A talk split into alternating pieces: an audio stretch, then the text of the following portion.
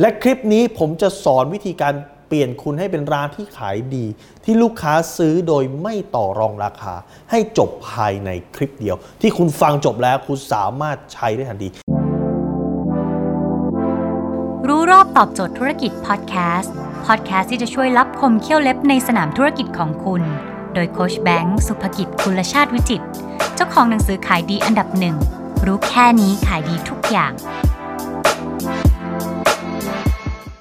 ถ้าคุณมีปัญหาว่าลูกค้าต่อรองราคา ลูกค้าเข้ามาน้อยปิดการขายไม่ได้ ฟังคลิปนี้ให้จบครับ และคลิปนี้จะมีคำตอบให้คุณทั้งหมดครับ อย่างแรกคุณต้องเข้าใจก่อนนะครับว่าผมจะเปรียบเทียบให้คุณฟังว่าการตลาดสมัยก่อนกับการตลาดสมัยนี้เนี่ยมันแตกต่างไง แล้วพอคุณเห็นความแตกต่างคุณจะเข้าใจโดยทันที อย่างเมื่อก่อนเนี่ยครับร้านที่เป็นร้านออฟไลน์ ร้านออฟไลน์สิ่งที่ร้านออฟไลน์สมัยก่อนต้องการมากเลยคือรู้ไหมครับ คือคำว่า traffic ครับ traffic คือจำนวนคนที่เข้ามาในร้านครับ ยกตัวอย่างเช่นสมมุติว่าคุณเป็นร้านที่มันตั้งอยู่ในตลาดที่มีคนเดินเยอะ ร้านที่ตั้งอยู่ในแหล่งชุมชนนะครับ ร้านที่ตั้งอยู่ในห้างสรรพสินค้าที่คนเดินเยอะ คนจะเข้ามาเยอะ traffic หรือว่าการจราจรหรือคนจะเข้ามาหาคุณเยอะถูกไหมครับ ดังนั้นสมัยก่อนเนี่ยสถานที่ตั้ง ถ้าคุณไปตั้งในที่ที่มันคนเดินเยอะค่าเช่าจะแพงถูกป่ะเพราะว่าค่าเช่ามันขึ้นอยู่กับ traffic ที่จะเข้าคุณมีโอกาสขายของได้เยอะ เจ้าของที่ก็ชาร์จคุณราคาแพงนะครับ ดังนั้น ตัว traffic เนี่ยมันขึ้นอยู่กับ location ครับหรือว่าสถานที่ตั้งนั่นเองกับอันที่ 2 สมมุติว่าสถานที่ตั้งของคุณมันมันไม่ดี คุณจะทำไงถึงจะมี traffic ครับ ใช้วิธีการซื้อ traffic เข้าครับนะฮะซื้อ traffic เข้ามา เพื่อนผมเนี่ยเปิดร้านนวดอยู่ที่พัทยาครับเขาก็ต้องจ่ายเงินให้กับบริษัททัวร์นะฮะเพื่อให้บริษัททัวร์เนี่ยเอานักท่องเที่ยวมาลงคุณเคยได้ยินคำพูดอย่างนี้ใช่ไหมค่าน้ำให้บริให้ไกด์เนี่ยพานักท่องเที่ยวมาลงนี่คือ การซื้อ traffic ตรงนี้เข้ามาครับ แล้วเมื่อ traffic ตรงนี้เข้ามาปั๊บเนี่ยอย่างแรกคือตัว traffic ที่คนทำร้านออฟไลน์มันจะสนใจ แต่ระดับระดับที่สองครับ พอเข้ามาแล้วปุ๊บก็ต้องใช้กระบวนการปิดการขาย ถ้าตัว traffic เข้ามาเยอะ แล้วคุณปิดการขายดี สุดท้ายคุณก็จะขายได้ นี่คือการคิดแบบร้านออฟไลน์สมัยก่อน แต่ว่าการคิดแบบร้านออนไลน์ครับ ร้านออนไลน์สมัยนี้สิ่งที่สำคัญเลยคือ ไม่มีคำว่า location ไม่มี คำว่าสถานที่ตั้ง สถานที่ตั้งเป็นศูนย์นั่นแปลว่า วันนี้ผมอยู่รามอินทรา เมื่อก่อนเนี่ยผมจะกินได้แต่ก๋วยเตี๋ยวแถวแถวบ้านผมรามอินทรา ผมไม่มีสิทธิ์ที่จะไปเยาวราชมันไกล แต่ว่าพอมีออนไลน์ ผมสามารถสั่งก๋วยเตี๋ยวเยาวราชมากินได้ ผมจะซื้อของเมื่อก่อนก็เช็คแถวๆร้านแถวบ้านแหละครับผมจะซื้ออะไรรถยนต์ แต่ปัจจุบันเนี่ยผมสามารถสั่งของจากอุบลราชธานีมาได้ ถ้าเกิดมันดีกว่าถูกกว่าดังนั้นสิ่งที่มันเกิดขึ้นก็คือว่าร้านออนไลน์ไม่มี location แต่ร้านออนไลน์มี traffic เหมือนกันครับ แล้ว traffic ของร้านออนไลน์หรือจำนวนลูกค้าของร้านออนไลน์มาจากไหนร้านออนไลน์เนี่ยนะครับ traffic ของมันเนี่ยมันเกิดจาก 2 อย่างคือการยิงแอดโฆษณาสองคือการทำคอนเทนต์ครับ ยิงแอดโฆษณาไปเพื่อให้คนเข้ามาดูเยอะขึ้น เหมือนกับการที่คุณจ้างไอ้บริษัทรถทัวร์ฮะนะครับให้เอาคนมาเข้าร้านคุณมากขึ้น แต่บริษัทรถทัวร์เขาไม่ได้รับประกันนะฮะว่าลูกค้าเข้ามาแล้วเขาจะซื้อหรือเปล่า มันอยู่ที่ว่าเข้าปุ๊บคุณสามารถปิดการขายลูกค้า ทัวร์ที่เขาเข้ามาได้ไหมสองคือคอนเทนต์คอนเทนต์คือการที่คุณทำคอนเทนต์ทำสื่อออกไป คุณจะโพสต์นะฮะเรียกลูกค้านะครับคุณจะโพสต์ความรู้คุณจะโพสต์คลิปไวรัลต่างๆ เพื่อเรียกลูกค้าให้กลับมาซื้อสินค้าคุณซึ่งคอนเทนต์เนี่ยมันมี 2 อย่างฮะที่ใช้กันหลักๆนะฮะหนึ่งคือคอนเทนต์ตระกูลไวรัลสองคอนเทนต์ตระกูล knowledge มี 2 อย่างไวรัลกับ knowledge ครับนะครับซึ่ง ไวรัลคือการทำคลิปมันหนึ่งปุ๊บแล้วคนแชร์นะครับ เป็นพันเป็นหมื่นเป็นแสนแชร์ นี่ก็เป็นการเรียก traffic เข้าเหมือนกันนะครับนะฮะอย่างของคุณพิมรี่พายเนี่ยเขาทำคลิปมาพูดแล้วมีคนแชร์ เยอะๆนะครับบริจาคของคนแชร์เยอะก็ทำให้คนเข้ามาร้านเขาเยอะมากขึ้นครับ นี่คือการทำคอนเทนต์ให้คนแชร์สองคือการทำคอนเทนต์ตระกูล knowledge สิ่งที่ทำคอนเทนต์ตระกูล knowledge เนี่ยมันเกิดจากอะไรครับ มันเกิดจากพฤติกรรมบริโภคที่เปลี่ยนแปลงไป คือสมัยก่อนเนี่ยสมัยก่อนเนี่ยนะครับเมื่อคนถูกกระตุ้น นะฮะการเดินทางของคนเมื่อคนถูกกระตุ้นปุ๊บคนก็จะไปซื้อ เมื่อคนไปซื้อคนก็จะไปใช้ ผมถูกกระตุ้นว่าผงซักฟอกยี่ห้อนี้ดีผมดูโฆษณาละครหลังข่าวผงซักฟอกยี่ห้อนี้ดีปั๊บผมก็เลยไปเลยครับ ไปร้านแถวๆบ้านผม แล้วก็เจ๊ครับ ผมจะเอาผงซักฟอกยี่ห้อนี้ครับ ผมซื้อซื้อเสร็จปุ๊บผมใช้ นี่คือสมัยก่อน กระตุ้นซื้อและใช้ แต่ปัจจุบันนี้ไม่ใช่ พออินเทอร์เน็ตเกิดเข้ามาครับ มันจะเกิดการหาข้อมูลเพิ่มครับ เมื่อเราถูกกระตุ้น นะหรือพูดง่ายๆคือเราอยากได้ สิ่งที่มันจะเกิดขึ้นต่อมาก็คือ step สองคือการหาข้อมูลฮะคนจะไป search หาข้อมูล step สามคนจะไปซื้อ step สี่คนจะไปใช้ และพอใช้เสร็จปุ๊บคนก็จะมารีวิวครับ กระบวนการรีวิวนี่แหละครับ ที่มันก็จะกรอกลับมา มันก็จะดึงกลับมา เพื่อให้เกิด loop หาข้อมูลมากขึ้น คนใช้ไปแล้วพอใจก็ไปเขียน ไม่พอใจก็ไปเขียนนะครับ ไปทำคลิปบล็อกเกอร์นะครับซื้อเครื่องสำอางคุณไปพอใจก็ไปเขียน ไม่พอใจก็ไปทำคลิป ตรงนี้แหละคือการรีวิว ซึ่งรีวิวนี่แหละข้อมูลนี่แหละครับ มันก็จะกลับมาที่วนกลับมาคุณเห็น loop ไหมมันก็จะวนกลับมาเนี่ยวนกลับมาให้เป็นถังข้อมูลสำหรับการใช้คนใหม่ในการศึกษาข้อมูลต่อไป ดังนั้นสิ่งที่มันเกิดขึ้นก็คือว่ามันมีวิธีการกระตุ้นนะฮะกระบวนการขายได้ 2อย่างนะครับคือกระบวนการรีวิว นะฮะแล้วก็กระบวนการการหาข้อมูล แต่โอเค ตรงนี้เดี๋ยวผมจะเล่าให้ฟังแต่ว่าในจุดปัจจุบันเนี่ยครับ ที่ผมบอกว่าคอนเทนต์ประเภท knowledge ตรงนี้คืออะไรคอนเทนต์ประเภท knowledge ก็คือว่าคุณก็ไปดักลูกค้าไว้อยู่ตรงนี้ นั่นแปลว่าถ้าเกิดเขาจะหาข้อมูลเรื่องอะไร สมมุติเขาจะเขาอยากที่จะตัดแว่นใหม่ เขาต้องไป search อะไรบ้างครับ คุณไปทำคอนเทนต์รอไว้วิธีการเลือกทรงแว่นที่เหมาะสม แว่นแบบไหนเหมาะกับผู้สูงอายุ กรอบแว่นแบบไหนเหมาะกับหน้ากรอบแว่นแบบไหนเหมาะกับหน้าคนไม่มีดั้งทำรอไว้ ก็คือการไปทำคอนเทนต์ดักไว้ครับ เป็นแบบทุ่นระเบิดดักเอาไว้ ซึ่งเดี๋ยวเขาจะต้องมาเซิร์ชครับ มาเซิร์ช Google เขาก็จะไปเจอคอนเทนต์นี้ และด้วยกระบวนการของตัวออนไลน์ กระบวนการของตัว Facebook นะฮะ Facebook นี่เป็นฐานใหญ่ของออนไลน์ประเทศเรานะครับ กระบวนการของมันก็คือว่า มันจะพยายามเอาข้อมูลที่ คุณชอบดูโผล่ขึ้นมา นั่นแปลว่าถ้าคุณไปถ้าเกิดลูกค้าคุณเนี่ยไปดูเรื่องของแว่นแว่นแว่น แน่นอนคอนเทนต์คุณที่เกี่ยวกับแว่นมันจะเริ่มไหลมาให้ลูกค้าเรื่อยๆ นี่คือข้อดีที่ Facebook ช่วยคุณครับ เห็นไหมดังนั้นเนี่ยวิธีการของลูกค้าของการเดินทางในปัจจุบันนี่เป็นแบบนี้ คุณจะต้องใส่สิ่งที่เรียกว่าการเซิร์ชไปนะครับ นี่คือการเรียกลูกค้าเข้ามาครับ นี่คือในมุมนี้ ต่อมาคุณจะเข้าใจออนไลน์มากยิ่งขึ้นนะฮะตั้งใจดูแล้วก็ตั้งใจฟังให้จนจบนะครับสรุปแล้วก็คือว่า กลุ่มลูกค้าเนี่ยนะฮะเข้ามาด้วย 2 วิธีการนะหนึ่งก็คือเป็นการยิง ad นะฮะสองคือการทำคอนเทนต์ถูกไหมซึ่งคอนเทนต์ก็จะเป็น knowledge นะฮะหรือว่าเป็น viral content อันนี้ get นะครับหลังจากนั้นมาเสร็จปุ๊บพอลูกค้าเข้ามารู้จักคุณแล้วทำยังไงให้เขาซื้อ ถ้าเป็นกระบวนการของออฟไลน์คือไอ้รถทัวร์พาคนเข้ามาแล้วลูกค้าเดินเข้ามาแล้วมันขึ้นอยู่กับว่าคุณจะกล่อมลูกค้าหรือปิดการขายลูกค้าได้ไหม ทำให้ลูกค้าเชื่อมั่นได้ไหมทำให้ลูกค้าเกิดความอยากได้ได้ไหม ในกระบวนการนี้ก็เกิดขึ้นเหมือนกันในออนไลน์นะครับ ผมเรียกกระบวนการตรงนี้ว่า กระบวนการการสร้าง trust และ authority ครับ แล้วก็ want ครับ trust authority want คุณต้องสร้าง 3 อย่าง trust authority want แปลว่าอะไรครับ แปลว่านี่คือความมั่นใจ ความเชื่อถือ และก็ความต้องการ ลูกค้าจะ trust คุณได้ไง คนลูกค้าจะรู้สึกว่าคุณคือตัวจริงได้ไง คนปัจจุบันนี้ต้องการซื้อกับคนที่เป็นตัวจริงในวงการ นั่นแปลว่าวันนี้ผมอยากทำฟัน ผมอยากทำฟันกับหมอฟันที่เก่ง วันนี้ผมจะซื้อประกัน ผมอยากจะซื้อประกันกับคนที่ขายประกันที่เก่ง ดังนั้นเนี่ยเขาต้องการ trust authority และเขาต้องการกระตุ้นครับ กระตุ้นให้เขาอยากที่จะทำดังนั้นด้วยกระบวนการ ตรงนี้นะครับ กระบวนการตัวกล่องตรงนี้คือการสร้าง trust authority และ want ลูกค้าปกติที่เข้ามาเนี่ยเขายังไม่ได้มีความอยากได้ทันทีเขายังไม่ได้เชื่อมั่นทันทีหรอกครับ ในขายของออนไลน์เขาบอกว่าในการทำการตลาดออนไลน์เขาบอกว่า การเจอกันครั้งแรกไม่ใช่การเจอกันครั้งสุดท้ายครับนั่นแปลว่ามันต้องมีกระบวนการในการสาวสาวสาวสาวกว่าจะเจอกว่าจะมั่นใจกว่าจะรู้จักเหมือนกับเด็กแรกคุณไม่สามารถขอคนแต่งงานได้เลยเหมือนกันครับในกระบวนการเนี้เจอกันครั้งแรกโอกาสปิดการขายได้เลยเนี่ยน้อย นะครับอันนั้นด้วยกระบวนการตรงนี้มันทำยังไงบ้าง กระบวนการตรงนี้มันใช้วิธีการ 3 อย่างหนึ่งคือใช้ knowledge ครับนะฮะทำ knowledge content knowledge content คือการสร้างความน่าเชื่อถือ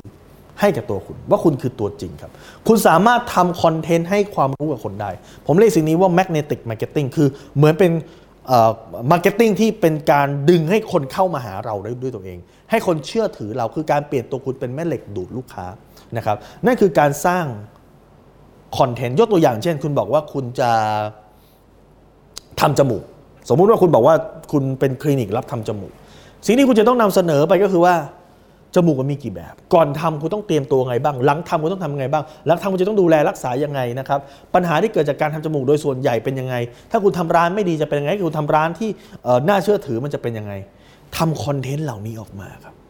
เป็นวิดีโอแล้วเห็นหน้าคุณด้วย เพื่อให้เขาเชื่อถือเฮ้ยหมอคนนี้คลินิกคนนี้ไม่ตัวจริงว่ะเพราะว่ามันสามารถจะอธิบายไปตรงนี้ได้ดังนั้นเขามีความมั่นใจ เขาอยากจะทำกับคนที่เป็นตัวจริงครับ ผมจะบอกให้นะว่าถ้าเกิดคุณทำตรงนี้ได้ดีโลเคชันไม่เกี่ยวนะครับ มีหลายคนที่ผมรู้จักเนี่ยอยู่กรุงเทพนะฮะแต่ไปทำจมูกที่โคราชนะครับ ที่ปักธงชัยมาแล้วนะครับ เพราะอะไรเพราะเขาเชื่อหมอคนนี้ เขาเชื่อว่าคนนี้คือตัวจริงนะครับ ดังนั้น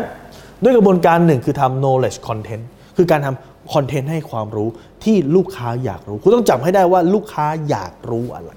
ทำคอนเทนต์ตรงนั้นนะครับทำคอนเทนต์ before after ครับ ไม่ใช่ before after ว่าผลเป็นไง before after ของการก่อนที่ลูกค้าจะซื้อลูกค้าจำเป็นต้องพิจารณาอะไรบ้าง หลังจากที่ลูกค้าซื้อแล้ว ลูกค้าจะต้องรู้เรื่องอะไรบ้างครับ คือการทำให้ลูกค้าเป็นสิ่งที่เรียกว่า smart buyer ครับหรือผู้ซื้อที่ชาญฉลาด หรือผู้ซื้อที่าญฉลาดอย่างถ้าเกิดคุณสมมุติว่าคุณจะสักเป็นร้านตัดสูตรอย่างเงี้ยสิ่งที่คุณต้องทำเลยคือว่าบุคลิกแบบนี้สูตรคุณจะต้องเป็นแบบนี้สูตรมีทั้งหมดกี่แบบ แต่ถ้างานแบบนี้สูตรแบบนี้ดีกว่า งานแบบนี้สูตรคุณต้องใส่เสื้อกั๊กด้วย งานแบบนี้บุคลิกแบบนี้เนี่ยคุณจะต้องใส่เสื้อสีอะไร สีไหนแมทกับสีไหนนะครับนอกจากสูตรแล้วอะไรที่เป็นองค์ประกอบสมมติคุณตัดสูตรผู้ชายอะไรเป็นองค์ประกอบเพิ่มเติมได้อีกแนะนำเรื่องทรงผมไม่ทรงผมต้องเป็นแบบไหน ถ้าคุณต้องมีอ c เซสซอรี่มีนาฬิกามีแหวนจะเป็นต้องเป็นแบบไหน เพราะคนไม่ได้ซื้อสินค้า แต่คนซื้อผลของสินค้านั้น นั่นแปลว่าคนไม่ได้ซื้อสูตร ผมไม่ได้ซื้อสูตรครับ แต่ผมซื้อความดูดี มันต้องดูดีในหัวจดเท้า ต่อให้คุณขายสูตรแต่คุณให้องค์ประกอบอื่นด้วย คนก็ดูเฮ้ยคุณเป็นมืออาชีพในเรื่องนั้น ดังนั้นสิ่งที่ต้องทำอย่างแรกคือ knowledge content เพื่อทำให้เขารู้ว่าคุณคือมืออาชีพ ในบรรดาวงการคุณไม่มีใครทำช่างมันคุณต้องทำสองครับ สิ่งที่ต้องทำอย่างที่สองคือ คอนเทนต์สายยั่วคอนเทนต์ตระกูลคอนเทนต์ยั่ว ยั่วคืออะไรครับ ยั่วคือการสร้างให้เกิดความอยาก คุณจะสร้างคอนเทนต์ให้เกิดความอยากได้ยังไงครับ คอนเทนต์นี้คือคอนเทนต์ที่ลงนะครับ ผมขอเขียนแผ่นใหม่เลยนะฮะ ถ้าเป็นยั่วคอนเทนต์เนี่ยหนึ่งครับ คุณต้องใส่ benefit ครับ ประโยชน์ของสินค้าคุณ ประโยชน์ของสินค้าคุณคืออะไรบ้าง แต่วิธีการใส่นั้นสิ่งที่สำคัญเลยคุณต้องใส่แบบ Neuro Marketing ครับ แปลว่าอะไรใส่แบบ Neuro Marketing Neuro Marketing แปลว่าเห็นปุ๊บ แล้วเข้าใจความหมายทันที ตัวอย่างที่ผมใช้บ่อยๆเลยคือเครื่องดูดฝุ่นนะฮะเครื่องดูดฝุ่นเนี่ยถ้าคุณจะโชว์ว่ามันดูดแรงคุณทำไงครับ ถ้าโชว์ธรรมดาก็บอกอ๋อดูดมันมีเอ่อค่า pressure การดูดเท่าไหร่ แต่ว่าถ้าเป็น Neuro Marketing ไม่ใช่ ดูดลูกบอลปั๊บนะฮะลูกดูดไม่ใช่ลูกบอลลูกโบลิ่งหนักๆเนี่ยดูดลูกโบลิ่งลูกโบลิ่งติดเครื่องดูดฝุ่นขึ้นมาได้เลยครับเฮ้ยแสดงว่ามันมันดูดแรงจริงนะ แล้วไม่ใช่หนึ่งลูกติดสองลูกขึ้นมาเลย นี่คือการใช้ ภาพภาพเดียว การใช้วิดีโอเดียวอธิบายถึงความแรงของเครื่องดูดฝุ่นได้ครับ เมื่อก่อนนี้บริษัทกระทะบางบริษัทใช้เขาบอกกระทะนี้ไม่จำเป็นต้องใช้น้ำมันครับไข่เจียวตอกลงไปปั๊บเนี่ยแค่เอาปากเป่า ไข่เจียวกระพือได้เลยครับเนี่ยไม่ใช้น้ำมันก็ไม่ติดกระทะครับ เห็นไหมนี่คือวิธีการที่คุณสามารถทำ Neuro Marketing ได้ครับดังนั้นอย่างแรกของการทำคือการโชว์ benefit แบบ Neuro Marketing สินค้าคุณจะทำ benefit แบบ Neuro Marketing นะครับสองที่คุณต้องโพสต์เลยคือ FAQ นะฮะบวก objection ครับคำถามหรือคำปฏิเสธที่ลูกค้าพบบ่อย เอาคำถามที่ลูกค้าพบบ่อยเอามาทำคอนเทนต์ครับ ที่ลูกค้าถามคุณบ่อยๆอะครับ เอ๊ะมันมีรับประกันเท่าไหร่ เอ๊ะมันแพงไปไหม เอ๊ะทำไมเจ้าอื่นถูกกว่า เอ๊ะทำไมแหวนเนี่ยบางเจ้าขายหลักแสนแหวนเพชร แต่บางเจ้าคล้ายๆกัน แต่ขายแค่หลักหมื่นเท่านั้นเองหมื่นสองหมื่นบาทนี่มันต่างกันยังไงบ้างนะครับนี่คือ FAQ บวก objection อะไรที่เป็นคำถามที่ลูกค้าถาม เอามาทำคอนเทนต์ครับ เพราะแน่นอนลูกค้าบางส่วนถาม ไอ้คนที่มันสงสัยแต่มันไม่ถามมันก็มีถูกป่ะดังนั้นคุณสามารถทำได้ และข้อ 3 ครับที่คุณจะต้องทำเลยก็คือ unique selling point ครับ คุณแตกต่างจากคนอื่นอย่างไร คนอื่นเขาไม่มีตัวนี้ คุณมีตัวนี้ คนอื่นเขามีตัวนี้แต่เป็นยี่ห้อจากประเทศนี้ของคุณมีตัวนี้ แต่ของยุโรปครับ นี่คือการสร้างความแตกต่าง นะครับดังนั้นจุดที่สำคัญเลยคือต้องมี 3 อย่างของการโพสต์นะครับก็คือ benefit FAQ objection แล้วก็ unique selling point นะครับ unique selling point คือจุดขายที่แตกต่างดังนั้นพอเวลาคุณทำคอนเทนต์คุณต้องคุณต้องไปนั่งในใจลูกค้า แล้วก็รู้สึกว่าเฮ้ยลูกค้าเนี่ยเขากังวลอะไรเขาสงสัยอะไร เอาสิ่งนั้นนะครับเอามาตีแผ่และเอามาอธิบายให้กับคุณครับ นะครับดังนั้นอันนี้คือสิ่งที่เรียกว่าคอนเทนต์สายยั่วคุณจำไว้อย่าเลยนะ อย่างหนึ่งนะฮะว่าคอนเทนต์มีหน้าที่ยั่วลูกค้าครับ ยั่วให้ลูกค้าอยาก มันมีนิทานอยู่เรื่องหนึ่งครับ เด็กผู้ชายสองคน เขาพนันกันว่าใครจะสามารถทำให้ม้าเนี่ยกินน้ำได้ครับ ม้าเนี่ยนะครับ เด็กผู้ชายคนแรกฮะพาม้าไปที่ข้างๆลำธารครับ แล้วก็พยายามกดหัวม้า กินกินกิน ปรากฏว่าคนแรกนะพยายามกดเนี่ยม้ามันก็พยายามพยศกดอีกพยศกดพยศแต่คนที่สองไม่ใช้วิธีการนะคนที่สองใช้วิธีการบอกอยากให้ม้ากินน้ำใช่ไหมไม่เป็นไรฉันไม่กดนะฮะเขาขี่ม้าแล้วก็ควบม้าครับควบม้าไปรอบๆเมืองฮะรอบแรกสองรอบสามรอบควบไปมันนั่นนะฮะควบเป็นวันนะครับจนกระทั่งม้ามันเหนื่อย ม้าเหนื่อยแล้วเนี่ยนะครับ พามาริมน้ำคำถามคือม้าจะทำอะไรก่อนครับ ม้ากินน้ำเลยเห็นปะดังนั้น คุณไม่ได้มีหน้าที่บังคับให้ม้ากินน้ำแต่คุณมีหน้าที่ทำให้ม้าเหนื่อยแล้วอยากกินน้ำเอง คือยั่วความอยากของสร้างความอยากของม้าให้มันอยากน้ำเอง เหมือนกันครับคอนเทนต์คุณคือสร้างความอยากให้มันเกิดขึ้นเอง คือการยั่ว อย่างพอเวลากลางคืนที่คุณเห็นรูปอาหารขึ้นมาอาหารมันยั่วไงคุณเป็นคนขายอาหารหน้าที่คุณคือยั่วให้ลูกค้าอยากกินอาหารตรงนี้ คุณ ขายเครื่องตัดหญ้าโจแดนเบลฟอร์ดนะครับ คนที่หนังเรื่อง The Wolf of Wall Street บอกว่า ถ้าคุณขายเครื่องตัดหญ้า หน้าที่คุณไม่ได้คุยถึงสเปค แต่คุณพูดถึงความงามของสนามหญ้าเฮ้ยสนามหญ้ามันจะเป็นยังไงเห็นไหมนี่คืออะไรครับ การทำคอนเทนต์ตระกูลยั่วครับนะครับยั่วคอนเทนต์ข้อที่ 2 ข้อที่3ที่คุณจำเป็นต้องมีเลยคือการรีวิวฮะรีวิวจำเป็นต้องมีครับ ดังนั้นรีวิวรีวิวควรจะมีรีวิวอะไรบ้าง รีวิวแบ่งออกเป็น 2 แบบนะครับ ใครควรมารีวิวนะฮะ แล้วก็รีวิวควรเป็นแบบไหนอะใน2 topics ใครควรมารีวิวครับ รีวิวเนี่ยถ้าคนดังมารีวิวให้คุณได้ ถ้าคุณมีดารามารีวิวให้คุณได้ อันนี้ของคุณดีเลิศถ้าดารามารีวิวให้คุณได้ เพราะว่าดาราเขามีคนเชื่อถือโดยคนไทยนะครับ มีความเชื่อว่าอะไรที่ดาราใช้แปลว่าดี อะไรที่ดาราใช้แปลว่าดี คนไทยมีความเชื่อแบบนี้ ดังนั้น ถ้าอะไรที่คนดังหรือว่าดาราใช้ แปลว่าดีนะครับ ถามว่าแล้วทำไงให้ดารามารีวิว บางครั้งเนี่ยจำเป็นต้องจ้าง แต่บางครั้งไม่จำเป็นต้องจ้างครับ ถ้าของคุณดีจริงๆนะคุณส่งเดี๋ยวมีลูกศิษย์หลายคนที่ส่งของไปให้ดารากิน ส่งของไปให้ดาราใช้ แล้วดาราเขาประทับใจแล้วเขารีวิวเองก็มีมีดาราหลายคนเป็นแบบนี้นะครับดังนั้นคุณสามารถส่งไปได้แต่ผมก็ไม่ได้บอกนะว่า ส่งไปร้อยคนเขาจะรีวิวกลับมาร้อยคน ขึ้นอยู่ความพอใจส่วนตัวเขาแต่สามารถทำได้แล้วถูกกว่าการจ้างรีวิวด้วยนะครับสองครับคือการใช้คนจำนวนมากรีวิวรีวิวของคุณเนี่ยมาจากคนจำนวนมาก มีคนกว่า 100 คนพอใจสินค้า มีคนกว่า 1 0 0 0 0แสนคนพอใจสินค้าคุณผลผลพิสูจน์คุณเคยได้ยินคำพูดนี้ไหมผลสำรวจบอกว่าคนกว่า 95%พอใจสินค้าคุณนี่ก็ถือว่าเป็นการรีวิวเหมือนกันนะครับนะฮะต่อมาคือรีวิวของคนทั่วไป ข้อ2เนี่ยมันเกิดจากการสำรวจนะข้อ3มันรีวิวจากคนทั่วไปคือคนที่ใช้งานจริง ลูกค้าจริง ๆ ที่เดินเข้ามาที่ซื้อสินค้าคุณนี่แหละครับ คุณสามารถให้เขารีวิวได้วิธีการทำให้เขารีวิวเนี่ยนะครับก็คือการทำให้เขาเนี่ยประทับใจสินค้ามากๆ คุณเคยแปลกใจไหมว่าทำไมลูกค้าบางคนหารีวิว สินค้าได้บางคนหาไม่ได้ มันขึ้นอยู่เคล็ดลับนี้ครับ ถ้าคุณอยากจะให้ลูกค้ารีวิวนะคุณต้องคิดถึงเรื่องการฝากเงินกับถอนเงิน ถ้าคุณไม่เคยฝากหรือไม่เคยทำอะไรให้เขาพอใจเลยเนี่ย คุณจะขอให้เขารีวิวเนี่ยลำบาก แต่ถ้าเกิดคุณทำให้เขาพอใจแบบ A บวกบวกบวกบวกพอใจมากมากๆเนี่ย เมื่อเขามารีวิว เมื่อเขาใช้สินค้าเขาจะอยากมารีวิวให้ครับ ดังนั้นจุดที่สำคัญเลยคือว่าคุณต้อง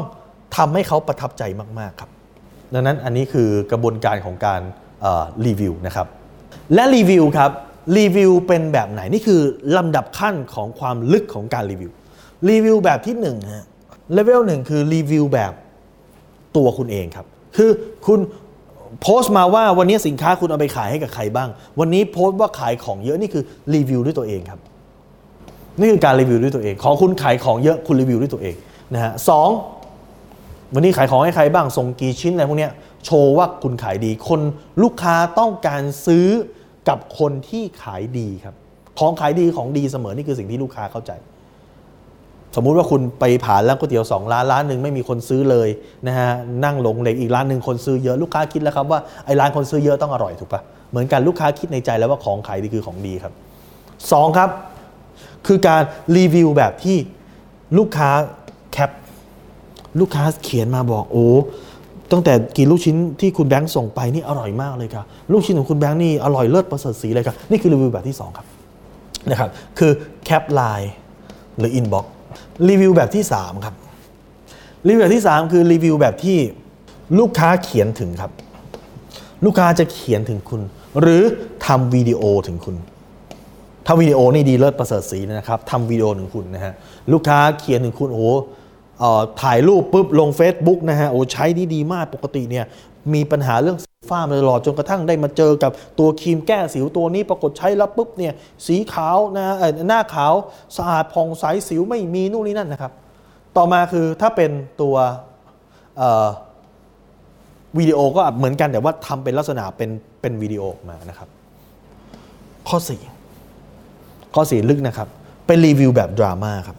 รีวิวดราม่าคืออะไรครับ เหมือนในข้อ 3 เป็นคอนเทนต์หรือวิดีโอแต่เขียนให้มันลึกเป็นดราม่าครับ โหเมื่อก่อนนี่มีปัญหามากเลยครับไม่สามารถที่จะปิดการขายได้นะครับ ซึ่งลูกตอนนี้นะครับออตอนแรกเนี่ยแทบจะอดมื้อกินมื้อเลย แต่ว่าตอนนี้หลังจากที่เรียนรู้วิธีการปิดการขายอ่านหนังสือรู้แค่นี้ขายทุกอย่างไปเนี่ยปรากฏว่าขายดีขึ้นนะครับลูกจากที่ไม่มีตังส่งเรียนนะฮะจากที่ต้องไปเรียนโรงเรียนแบบไกลๆกลายเป็นว่าได้เรียนโรงเรียนดีๆในกรุงเทพได้เรียนในเอกชนได้เรียนโรงเรียนนานาชาติชีวิตเปลี่ยนแปลงไปมหาศาลนี่คือ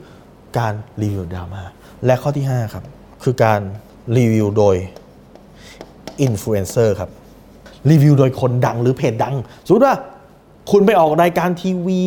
นะครับบางรายการนะฮะเขาเชิญคุณไปหรือว่าการที่คุณเอ่อมีเพจดังๆมารีวิวร้านอาหารของคุณนะครับมีคนดังในวงการนะฮะในวงการช่างอาจจะเพจลุงช่างอย่างเงี้ยนะครับมารีวิวสินค้าของคุณนะครับวงการไอทีอาจจะมีเฟื่องรัตดานะครับคุณเฟื่องรัตดาคุณหนุ่ยพงสุขนะครับมีเอ่อคุณซีซีเมียเกมมารีวิวให้ คนดังมา back up ตัวสินค้าของคุณ นะครับนี่คือการรีวิวโดยเพจอินฟลูเอนเซอร์ดังนั้นเนี่ยถ้าจะพูดถึงกระบวนการ อันที่ 3 นี่คือการรีวิวครับดังนั้นด้วยคุณลองนึกภาพนะถ้าเกิดคุณสามารถทำข้อ 1 ข้อ 2 ข้อ 3 ได้เนี่ยความน่าเชื่อถือคุณจะเยอะขนาดไหน ความอยาก want ของคุณจะเยอะขนาดไหนครับ เยอะมากนะ มีรายการดัง ๆ มีเพจดัง ๆ มารีวิวคุณออกโคคุณต่อยอย่างเงี้ย โอ้มีคนมามหาศาลเลยนะครับออ t ต r i t y เนี่ยนะครับมันเกิดจากการที่คุณโชว์ knowledge ว่าคุณคือผู้เชี่ยวชาญเรื่องนี้จริง ๆ อาหารผู้เชี่ยวชาญอาหาร คุณก็จะบอกว่ามีประวัติความเป็นมาไงคือผู้เชี่ยวชาญ ยั่วคอนเทนต์คือยังไงครับ คุณสามารถทำให้เขาเกิดความอยากได้ดังนั้นเมื่อ authority ถึง want ถึง trust ถึงสุดท้ายลูกค้าอยากจะได้ step ต่อมาของการขายของออนไลน์คืออะไรครับสเต็ปต่อมาของการขายของออนไลน์คือขั้นต่อไปฮะคือขั้นของการโพสต์ขายครับ คือการเขียนโพสต์ขาย การทำโพสต์ขายครับ เมื่อคุณเขียนโพสต์ขายนะฮะเมื่อคุณเเเขียนโพสต์ขายไปปุ๊บเนี่ยลูกค้าเกิดความอยากที่สุดแล้วปุ๊บลูกค้าเกิดความอยาก เมื่อคุณเขียนโพสต์ขายปั๊บลูกค้าก็จะติดตามซื้อครับ ข้อผิดพลาดของคุณโดยส่วนใหญ่คนที่ทำขายของออนไลน์คือ คุณทำอันนี้แต่คุณไม่ทำอันนี้เนี่ยหรอปะหรือคุณทำอันนี้แต่อันนี้ยังไม่ดีพอ นั่นแปลว่าคุณไม่ได้สร้างความอยาก แต่คุณถามลูกค้าว่าจะซื้อไหม ลูกค้ายังไม่รู้เลยครับว่าฉันจะเอาไปใช้ทำอะไร ลูกค้าไม่ได้เกิดความอยาก หรือลูกค้าเกิดความอยากแล้ว แต่ลูกค้ายังไม่ได้เชื่อมั่นกับตัวคุณ ลูกค้าก็ไม่ซื้อครับ ดังนั้นอย่าทำตรงนี้ก่อนตัวนี้ อย่าเขียนโพสต์ขายก่อนที่จะเป็นคอนเทนต์ตัว 3 อย่างนี้ครับ หลังจากนั้นเสร็จปั๊บสิ่งที่คุณต้องทำหลังจากนั้นเสร็จปั๊บถึงจะเป็นขั้นตอนของการปิดการขายครับ สามารถที่จะทำได้ตามนี้ แต่ถามว่ามีวิธีลัดไหมมีวิธีลัด บางคนก็จะใช้วิธีการลัดนะครับ วิธีการที่เขาสามารถลัดกระบวนการนี้ได้เนี่ยใช้วิธีการโดยการไลฟ์ครับนะบางคนบอกไลฟ์คืออะไรไลฟ์คือกระบวนการครับ ถ้าคุณไลฟ์เก่ง คุณสามารถข้ามตรงนี้ตรงนี้ตรงนี้ได้เลยนะครับ คนที่ไลฟ์เก่งเนี่ยคือวาร์ปข้ามมาเลยฮะไลฟ์เนี่ยคุณสามารถวาร์ปข้ามมาเลยถ้าคุณไลฟ์เก่งๆลีลาดีๆนะครับคุณสามารถทำให้คนมาดูได้ในไลฟ์นั้น แล้วบิวในไลฟ์นั้น สร้าง authority ในไลฟ์นั้น แล้วก็ปิดการขายในไลฟ์นั้นได้เลยครับ หรือบางทีคุณทำคอนเทนต์มาปุ๊บ แต่คุณต้องการทำไลฟ์เพื่อข้าม step นี้ ข้าม step โพสต์ขายมาปิดการขายก็ได้ครับ อย่างของอย่างของคุณพิมรี่พายอย่างเงี้ยเขาทำคอนเทนต์มาแล้ว คนรู้จักเขาแล้ว เขาแค่ไลฟ์บอกสรรพคุณนิดหน่อยแล้วก็โปรโมชั่นคนก็ซื้อสินค้าคุณครับ ทีนี้กระบวนการการไลฟ์เนี่ยไลฟ์ยังไงคนถึงถึงสามารถข้ามสิ่งนั้นได้ วิธีการไลฟ์แล้วข้ามได้เนี่ยนะครับ คุณจะต้องมี 2ส่วน ส่วนหนึ่งผมเรียกว่าฮุก ส่วนที่2ผมเรียกว่าโฮฮุกคือการดึงคนเข้า โฮคือการดึงคนให้อยู่ คุณต้องดึงคนเข้ามา แล้วคุณต้องทำให้คนอยู่กับคุณไปจนกระทั่งถึงจบครับ การฮุกคืออะไร การฮุกใช้การฮุกก็คือ 1. หัวข้อครับ หัวข้อไหนที่มันสามารถคนอ่านเพราะคุณอย่าลืมนะว่าการไลฟ์เนี่ยพอเวลาคุณไลฟ์มันจะสิ่งที่ส่งไปคือส่ง notification ไป ส่งคำแจ้งเตือนไปครับ มันก็จะขึ้นแค่ประโยคเดียวว่าคุณไลฟ์หัวข้ออะไร ดังนั้นหัวข้อนี้ต้องสามารถหยุดคนให้เข้ามาดูได้นะครับสองลีลาครับ แบบปิดเสียงครับ คือพอเวลาคุณต้องนึกภาพพอเวลาคุณลูดผ่านมือถือใช่ไหมบางทีคุณอาจจะเห็นแค่แวบเดียวทีนี้ไอ้ตรงแวบเดียวที่เขาเห็นเนี่ยมันน่าสนใจขนาดที่เขาจะไปหยุดดูไหมเขายังไม่ได้เปิดเสียงแค่เลื่อนมือเลื่อนนิ้วโป้งปึ๊ดผ่านเนี่ยเขาอยากดูไหมครับ มันหยุดสายตาเขาได้ไหมนี่คือวิธีการแบบนี้ ต่อมาคือการโฮฮะโฮคือเขาเข้ามาแล้ว คุณจะรั้งให้เขาอยู่ได้ยังไง วิธีการนี้ก็ใช้ใช้ลีลา แต่ลีลาแบบเปิดเสียงครับ บางคนก็จะใช้เป็นเสียงเพลงนะฮะกฎการไลฟ์ก็จะมีบางคนใช้อุปกรณ์นะครับกฎการไลฟ์ห้ามมีเดนแอร์นะครับกฎการไลฟ์ต้องมีความแปลกใหม่ใหญ่ดังครับ เพื่อสร้างสิ่งที่เรียกเขาว่า pattern interrupt ครับ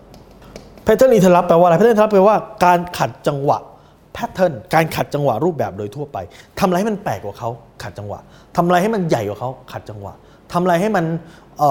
ดังกว่าเขาขัดจังหวะ แปลกใหม่ใหญ่ดังครับ มันเหมือนกับวันหนึ่งที่มีคนเอ่อไลฟ์เป็นกระสือโดยใช้กรีนสกรีนเห็นไหมก็สามารถทำได้ครับ แปลกใหม่ใหญ่ดังครับ ดังนั้นทั้งหมดนี่คือกระบวนการของต้นจนจบของการขายของออนไลน์ครับ ถ้าวันนี้ คุณขายอยู่แล้ว หรือคุณเพิ่งจะเริ่มขาย ถ้าคุณสามารถรีพีทกระบวนการทั้งหมดนี้ได้ คุณจะสามารถขายได้อย่างไม่รู้จบครับ คนที่ง่วนเรื่องของการขายของไลน์เขาก็ดูแค่ตรงนี้แหละครับ การยิงแอดปัจจุบันนี้มันมีแนวโน้มความแม่นลดน้อยลง เพราะว่าหลายแอปพลิเคชันเนี่ยพอโหลดขึ้นมาปุ๊บเนี่ยเดี๋ยวนี้เขามีการแจ้งเตือนนะครับว่าต้องการให้มือถือเนี่ยนะครับส่งข้อมูลส่วนตัวไปให้ไหม ลูกค้าเริ่มเลือกได้แล้วนะว่าจะส่งหรือไม่ส่ง ดังนั้นเมื่อลูกค้าส่งข้อมูลไปให้แอปน้อยลง ความแม่นยำของแอป ก็จะลดน้อยลงครับ ความแม่นยำของการโฆษณาก็จะลดน้อยลง แต่สิ่งที่จะอยู่แล้วถาวรกับคุณเลย คือพฤติกรรมบริโภคครับพฤติกรรมบริโภคปัจจุบันคือการหาข้อมูล ดังนั้นหน้าที่ของคุณคุณจะต้องหาข้อมูล แล้วป้อนข้อมูลให้ลูกค้าครับ สิ่งที่มันจะเกิดขึ้นเลยคืออันนี้ฮะ ลูกค้าจะมาไอ้ส่วนตรงนี้ที่ผมบอกว่า วิธีการแฮกแฮกได้ 2 อย่างเนี่ยคือแฮกที่ตรงนี้นะครับสองคือแฮกระบบที่ตรงนี้การแฮกระบบที่ตรงนี้นี่คือการจ้างรีวิวครับคุณมีตังค์คุณสามารถจ้างเพจต่างๆ เป็นผู้ใช้จริงส่งให้เขาให้เขารีวิวให้จ้างรีวิว หรือว่าอาจจะบางทีไม่ได้จ้างนะฮะแต่ก็ให้คนรีวิวให้ สามารถให้คนรีวิวให้ได้ ที่ผมบอกส่งไปให้ดารา ถ้าเขาประทับใจเขาจะสามารถรีวิวคุณได้ดังนั้นวิธีการแฮกที่คุณสามารถแฮกได้เนี่ยคือแฮกที่ตรงนี้ แล้วก็แฮกที่ตรงนี้ครับ นี่คือ2ส่วนที่คุณสามารถทำได้แล้วเกิดโพสต์ขายคุณผ่าน คุณจะสามารถสร้าง conversion นะฮะหรือการที่ลูกค้าเปลี่ยนจากแค่คนเข้ามาดูกลายเป็นลูกค้าคุณได้มหาศาลครับนี่เป็นแค่ตอนแรกนะครับของสิ่งที่ผมอยากจะนำเสนอ ในเพจรู้รอบตอบโจทย์ธุรกิจเพจนี้ผมทำมาเพื่อให้ทุกคนได้ความรู้ฮะหน้าที่ผมคือทำให้คุณขายดีมากยิ่งขึ้นครับ ถ้าคุณสนใจสาระความรู้แบบนี้ครับ คุณสามารถติดตามได้ที่เพจรู้รอบตอบโจทย์ธุรกิจ ทุกวันเวลา7โมงครึ่งจะมีคลิปความรู้แบบนี้ครับ ส่งตรงถึงคุณทุกวัน ถ้าคุณไม่อยากพลาด คุณสามารถติดตามที่แอสไซแบงก์สุภกิจได้ครับ ทุกครั้งที่มีคลิปใหม่ เราจะส่งคลิปตรงไปที่มือถือคุณโดยทันทีครับ